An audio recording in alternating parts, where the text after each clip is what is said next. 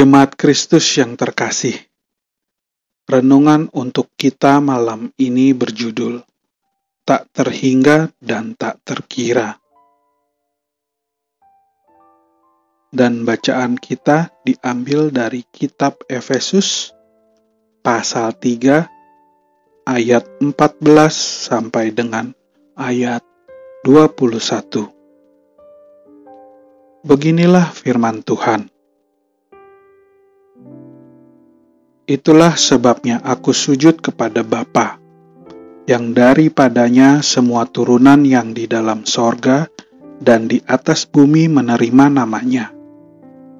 Aku berdoa supaya ia, menurut kekayaan kemuliaannya, menguatkan dan meneguhkan kamu oleh rohnya di dalam batinmu, sehingga oleh imanmu Kristus diam di dalam hatimu, dan kamu berakar serta berdasar di dalam kasih.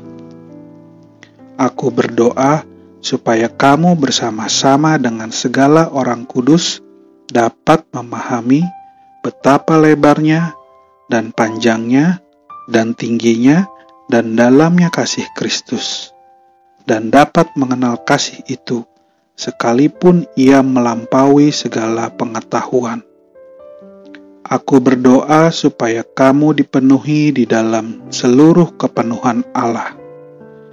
Bagi dialah yang dapat melakukan jauh lebih banyak daripada yang kita doakan atau pikirkan. Seperti yang ternyata dari kuasa yang bekerja di dalam kita. Bagi dialah kemuliaan di dalam jemaat dan di dalam Kristus Yesus turun-temurun sampai selama-lamanya. Amin.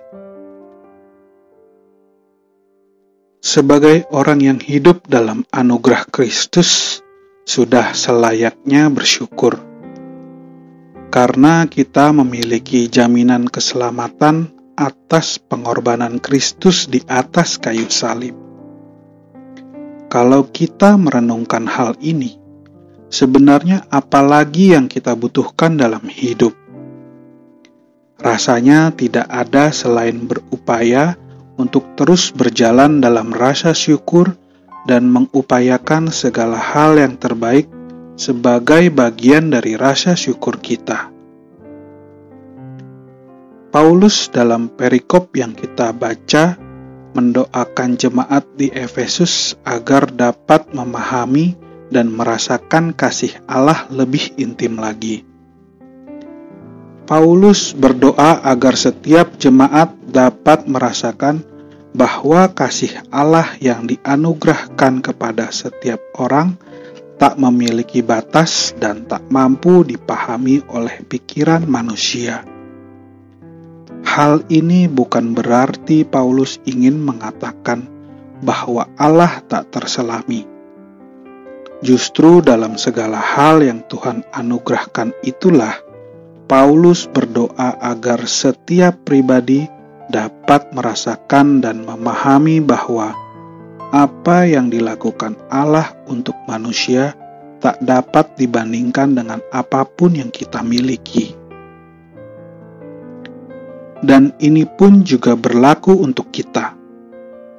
Kita, sebagai orang-orang yang juga mendapatkan anugerah keselamatan, hendaknya merenungkan ini bahwa kasih Allah dan apa yang telah diperbuat Allah bagi kita tak akan pernah bisa dibandingkan dengan apa pun di dunia ini. Marilah kita merenungkannya. Apakah kita saat ini memang benar bersandar pada kasih Allah?